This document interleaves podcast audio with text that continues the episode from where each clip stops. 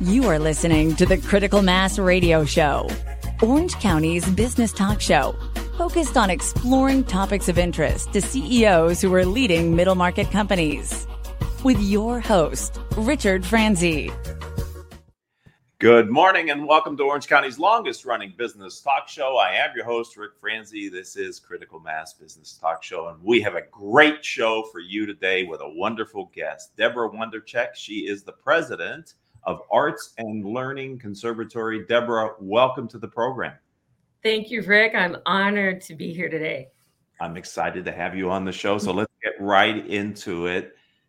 Tell me about your path, inspiration to create Arts and Learning Conservatory.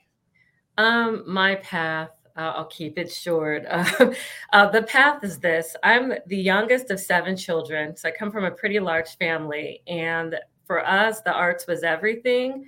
Um, not because my parents were musicians, but because there was a desire from my mom, from my mom, to make sure we were exposed to the arts. So uh, I was exposed to stringed instruments uh, from birth on. Again, with me being the youngest, I play the cello, uh, orchestral conductor, and uh, basically the arts and playing these stringed instruments help create uh, pathways to college for five out of the seven of my siblings to go to four year universities. So that's where it all began. It's from childhood. And then when I became an adult and still studied cello and became a conductor, music teacher, all of that stuff, my desire was to give back and to seeing how I came through and it changed the trajectory of our family's lifestyle. I thought, I've got to do something for children who look like me and children who financially, if they don't look like me, just financially just don't have the means to an arts education. So I created the Arts and Learning Conservatory in 2004. It's been around for 17 years. Hmm. And the whole plan was to make the arts equitable and accessible. And so we have programs. We started out with just a summer camp of 21 kids uh, doing a musical theater, we did i think sound of music. We had a little string orchestra and uh, actors and singers on stage and some of my cellist and string players doubled as nuns on the stage. Then they'd come back and play their instruments. It was exciting. And from that very first camp of just 21 kids the next summer we had 140 kids come out. And then from there parents would ask well hey music's been cut at our school can you bring a program to our students at the schools? So we were in three schools. And then as of pre pandemic, we were in over 40 schools throughout Orange County, a little bit of San Bernardino County, and a little bit into LA with orchestra classes, band classes, musical theater classes, dance, African drumming. We, we were just, we're doing it all to keep the kids engaged on their school campuses so that there couldn't be a, a sense of we don't have accessibility to the arts. So that's kind of the the condensed version. okay. Well, I'm curious about the organization. So can we spend a little bit more time talking about it? Sure, absolutely. Okay. Uh, what age range do you work with? We work with ages four to now up to 19, four to 19. Mm-hmm. So is that that's like primary I mean, that's even preschool through high school. Yeah, preschool okay. to high school. And mm-hmm. how do you how does that partnership work with the schools? I assume the school district, maybe not, maybe it's the local schools, but how how do you partner with the schools? Talk about the mechanics of that. Um, we partner with the schools. The way it's been happening is I'm also part of the Orange County Department of Education. As far as the arts administrators, um, there's a group of us that are arts administrators for the county. And I've been getting um, from the county itself, they'll refer school districts to connect with the Arts and Learning Conservatory, who especially need help with the arts and just having a program within their district. So through that, we're able to just go right in through a superintendent to a district and just bring the arts programs that they need, whether it's general music or instrumental music or even musical theater productions. So uh, that's how it is now. From the beginning, though, I had to go through, you know, parents telling me to talk to the PTA president and then to talk to the principal. And it was just a pretty arduous task just to get the arts into the schools. Now it's a, a little bit easier because of the reputation that we have of high quality and uh, just getting the job done, making it happen. So, yeah, so that's how it's been working now. Okay, so let's talk a little bit about the impact or the mission for your organization. Can can you take us through an example or what you have seen over these many years of what happens to the students that are exposed to the work that you're doing in your organization? Oh my goodness, the impact. I'm telling you right now, the arts bring healing. It, it's just, it heals the soul. I, I, I can think of an example of a student I specifically worked with when I was conducting who this, kid had been bullied. He had been to so many different other schools. He comes to the school where I was working and joined the strings program, never played an instrument before in his life. I didn't know his background. I just knew something was different about him, very timid. And um, when he came to my program, I noticed that my sweet little gentle lamb of students were picking on this kid for some mm-hmm. reason. And I'm like, you know what? We're a family here. The arts brings us together. We're only as good as each player in this orchestra. So we're here and we're going to build each other up left it at that. There was no more issues. And I found out later that the child was bullied. He told his mom the string orchestra was his favorite class. And she's like, why? And he's like, because I feel safe. And I'm like, what? That, I mean, that, that concept of it, it was just the community building a, a family and feeling safe that made this kid be strong and find out who he was. This kid went on to become a viola major in college. It, it just, he, he, was confident. It just changed his whole lifestyle. So um, our programs do that. And that's what the arts does. I mean, it, it just changes the lives of kids. It, uh, we've had a few kids come through the program who were first generation, um, first generation students in, in, uh, in the education system from their family came through our musical theater program and ended up going to college doing musical theater because of what was introduced to them in elementary school through our programs.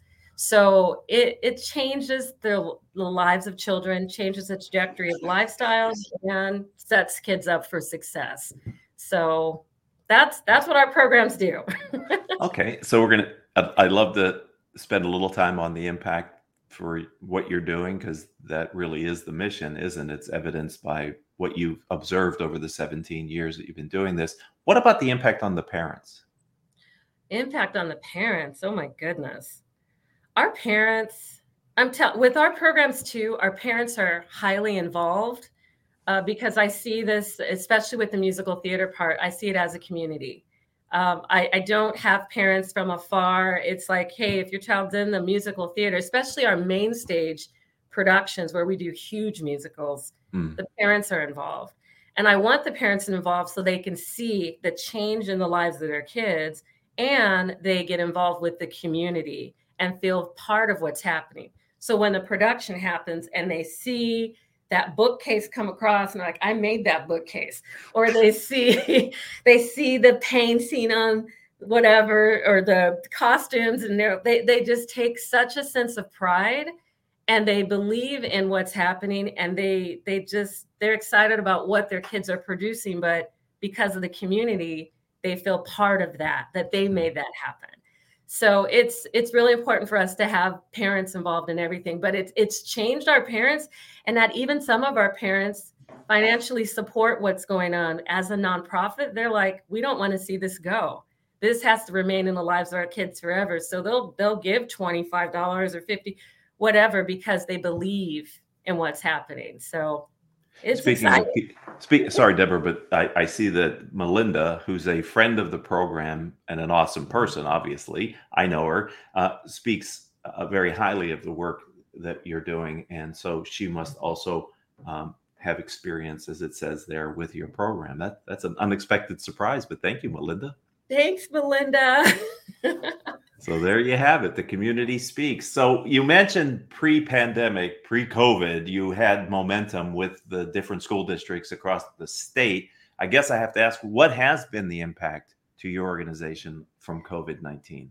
Oh my goodness. Um, I'll be serious. COVID almost knocked us off the planet. It really did. Um, at one point, we were in some major, major debt because it was 18 months of no one coming through the doors, and um, and plus payroll is still moving forward, and we applied for PPP and all that other stuff, but it wasn't enough if we wanted to stay alive. Um, so what I did, and honestly, again, I thought we were going to go under, but I thought, you know what, this is a time for us to just give make things free. Just if we're going down, we're going to go down happy. so, created a masterclass series, and we reached out to Broadway actors, and we're like, "Can you do this masterclass for us?" We had um, kids uh, talking to Broadway stars in these master classes that we did live Zooms on. We did that every month. We we decided to um, do an online uh, radio theater music play. We did um, Charlie Brown Christmas, and we filmed each child individually due to COVID. Individually, had Charlie Brown talking to a chair, and then we with a green screen screen, and then we had Lucy talking to a chair, and we put it together, made a movie, did a full-on drive-in um, at Mariners Church here in um, Irvine and had about we had close to 400 people. Oh wow! For, for the drive-in, buying tickets to help us survive. But they were amazed at what we were able to put on just with green screen and things of that sort. We had to get creative. Um, again, we also, because our doors were closed and we knew that the YMCA's doors were open to first responders, children, and kids and things of that sort, we thought, let's go there. So we partnered with the YMCA of Orange County and brought arts classes to the children there. Um, like we were with four programs there. The also the Boys and Girls Club of Anaheim and Cypress. We did African drumming classes there throughout the pandemic, and um, we just had to get creative. So we're still here. We're still here. Congratulations! And I'm, I'm wondering, any of those uh, you know, necessity is the mother of invention, right? And entrepreneurs, whether they start a for-profit or a nonprofit, because you're an entrepreneur, Deborah, right? Uh, yeah. You have you have amazing capacity to be resilient and creative. Any of those programs that you were forced to create, are they going to stay in your offering now moving forward? They are. The YMCA is going to stay here. The Boys and Girls Club are staying, and now we're um, we're now looking at expanding to military hmm. and working with the families of military individuals. So we're looking at really expanding in that area as well. Uh, the one thing that we did differently too, because our, our mission statement is all about making the arts equitable and accessible. From day one, that's all we've been about, and we've been doing it. But we also reached out into the deaf community uh, with our programs. Uh, we had one Broadway actor, John McGinty, who sign languaged his Zoom. We had other students come on that were deaf and loved it. And then we're like, look, if we're about equi- equitable as, and accessibility, we need to have um, sign language as part of our productions. Right. So now we have a sign language interpreter at each production that we do so that that audience is supported and loved and seen like you're you're one of us come on let's do this and we've had um, children in our production whose parents are deaf who were just amazed that we thought of them by having an interpreter for family members friends and we've it's it's been amazing so this pandemic has caused us to think outside the box and to actually reach more into the community than ever before. So it's just exciting. So you gave me goosebumps, honestly, because what I heard you say is the, in addition to the great programs, it really opened up your field of vision of what it means to be inclusive. Absolutely. A whole Absolutely. community that previously wasn't on your awareness, but now is, and how that's even strengthened what you're doing. And so, um, kudos to you after 17 years of still being able to find new areas to make an impact. That is really awesome and something worth. I'm glad we had a chance to discuss that. I'm really going off script here. I'm just curious. Um, your mother was an inspiration for a lot in your life. And I'm wondering um, if she is still alive or if she was able to see the work that you've done here for so many, for so long. She's still alive. Okay. and she's little feisty thing. Oh my goodness. Still alive still she's so excited about what has come from this because out of the seven children you know, brothers and sisters i'm the one that stayed in the arts the entire time others they're still playing their instruments and doing things here and there on the side but um, it's actually my sister involved with choir she's a choral uh, classically trained vocalist and I'm the one that's doing these programs. She's so proud. She is so proud because um, my mom also was a Head Start teacher. And if you hmm. know anything about Head Start, uh, they serve preschool age kids with just the basics of education.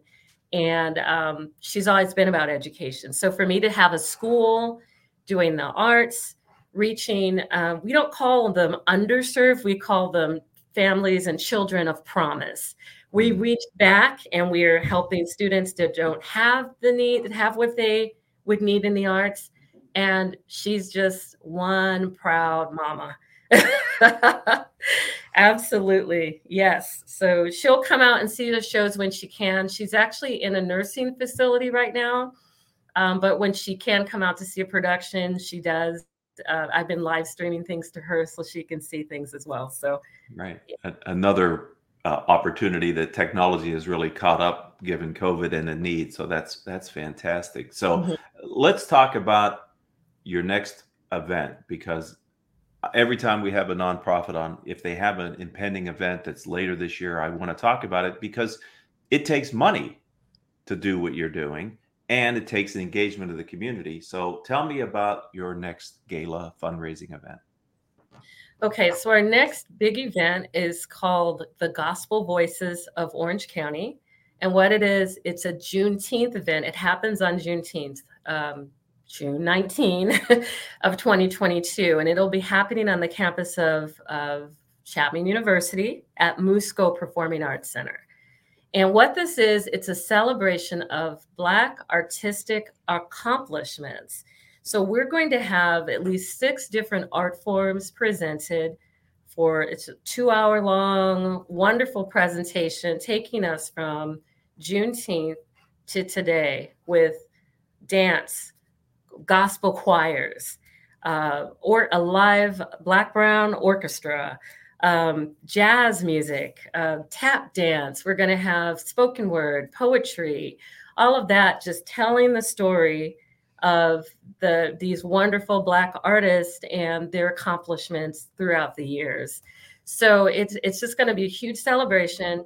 Anyone and everyone who believes in community, who believes in supporting diversity, who just wants to be in a place that is uplifting. I think all of us in the nation need uplifting right now, but anyone who just wants to be surrounded by love and surrounded by good music and good people, come out. If that's not you, don't come out. But if that's you, come be a part of this.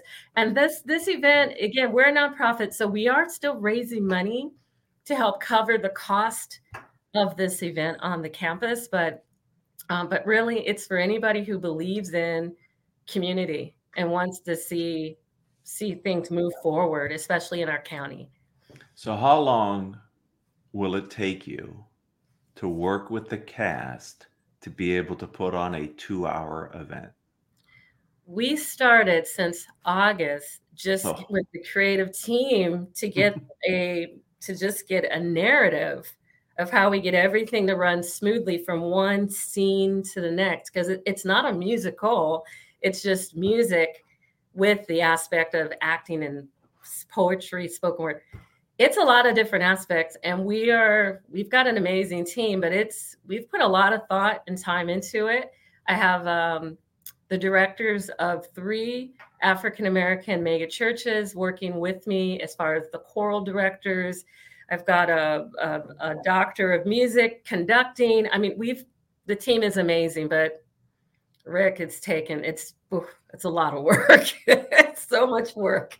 right. And if anybody happens to be listening, so we're streaming this live in January. So I'm not sure when you're going to be listening to this as a podcast, maybe in some point in the future. But if it's not June 19th, there's still an opportunity to attend. But if it's even closer to where we are today, do you also need people that might just help you with the logistics or the scenery or just some of the physical aspects of the performance as well? Oh, we need help with every area. I'm I'm open to anyone who wants to step up and say, "Hey, I believe in this unifying celebration for this county. I want to help." So financially, we need help. We need underwriters. I mean, this is something. If someone has a business that's all about DEI, you need to get on board. Come on now. get on board. You can help underwrite, you can help support financially, you can send individuals to even help be ushers or help backstage. But um, we we are open to any and all individuals who want to come and support this work because this is about the county coming together and doing it in love. So yes, we're we're open to anyone and everyone who wants to come and join. And it's my genuine hope that through your appearance on our program today, some people who maybe weren't aware become aware and become involved. That's why we do these portions of the business talk show. Let's turn your attention. I want to go to the, the future. You entrepreneurs, you always have a vision. And I, I get excited and inspired by what you see as the next opportunity. So describe the vision for your organization of the future um, the future of our organization. Right now, we're serving about 1,200 students a year. Um, even within the next three years, I want to we want to serve at least 3,000. and five years, 5,000 students. Uh, we would love to expand throughout the state of California. Uh, we have visions of expanding nationally and just moving this forward. There's so many children who need the arts, as I mentioned at the top of the the segment here the arts bring healing and this nation needs healing in such a strong way and the arts does it. It breaks right through the nonsense and gets straight to the heart you know? So yeah so we want to expand we want to expand and, and we want to be in so many more places. And i also mentioned um, expanding to military. We're expanding also with um, students of of what is it? Like more autistic, uh, where there's a few individuals within my organization that have degrees in the, the more of the, the background of um, social emotional types of things. And so we're, we're just expanding that way as well as physically expanding. We just, there's so much more to do when it comes to equity and accessibility. We're just, we're open to it and we want to reach every child that we possibly can. And that, that's very inspiring. And and I imagine that because many of the guests we've had on over the years who are running nonprofits, they can always are always open to people who might even be in, interested in being on the board. Is that your case as well, Deborah? Thank you so much for mentioning the board. We have an amazing board, but this board needs to expand. We're, we're looking for individuals that are, of course, philanthropic because the board is one that is supporting and um, fundraising. But we need um, marketing individuals. We need more individuals that are even artists, artistic, uh, with the background in either music or theater, um, film. Uh, we're looking for even someone with a background with HR because here in our state, there's so many changes to how you hire someone and, and what's required. We, have got that AB5 thing going on that's driving all those artists crazy. Right. So we need we need some practical individuals, uh, non-artistic, on the board that just understand the law and can make sure that we're moving forward and we don't have any hiccups at any point. So, um, but yeah, we're our board is accepting um, positions. We have positions to be filled on the board currently. So if they go to the website artsandlearning.org, you can um, find out more about our board and how okay. to get. So you anticipated my next question. And when you say arts and learning, is it arts and the word and? learning? Is that your it's website? Word and yes, arts and spelled out learning.org. Yes.